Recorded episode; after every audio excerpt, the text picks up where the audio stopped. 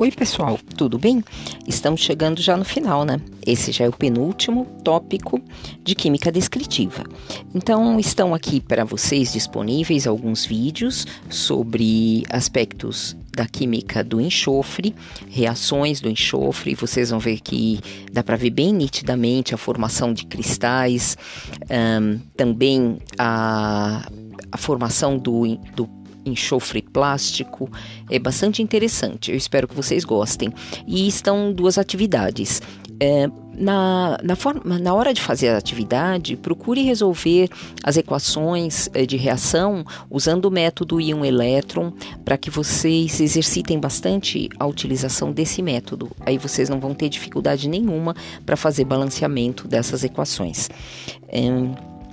Deixei também para vocês lá embaixo um material para consulta, tá bom? Bons estudos a todos!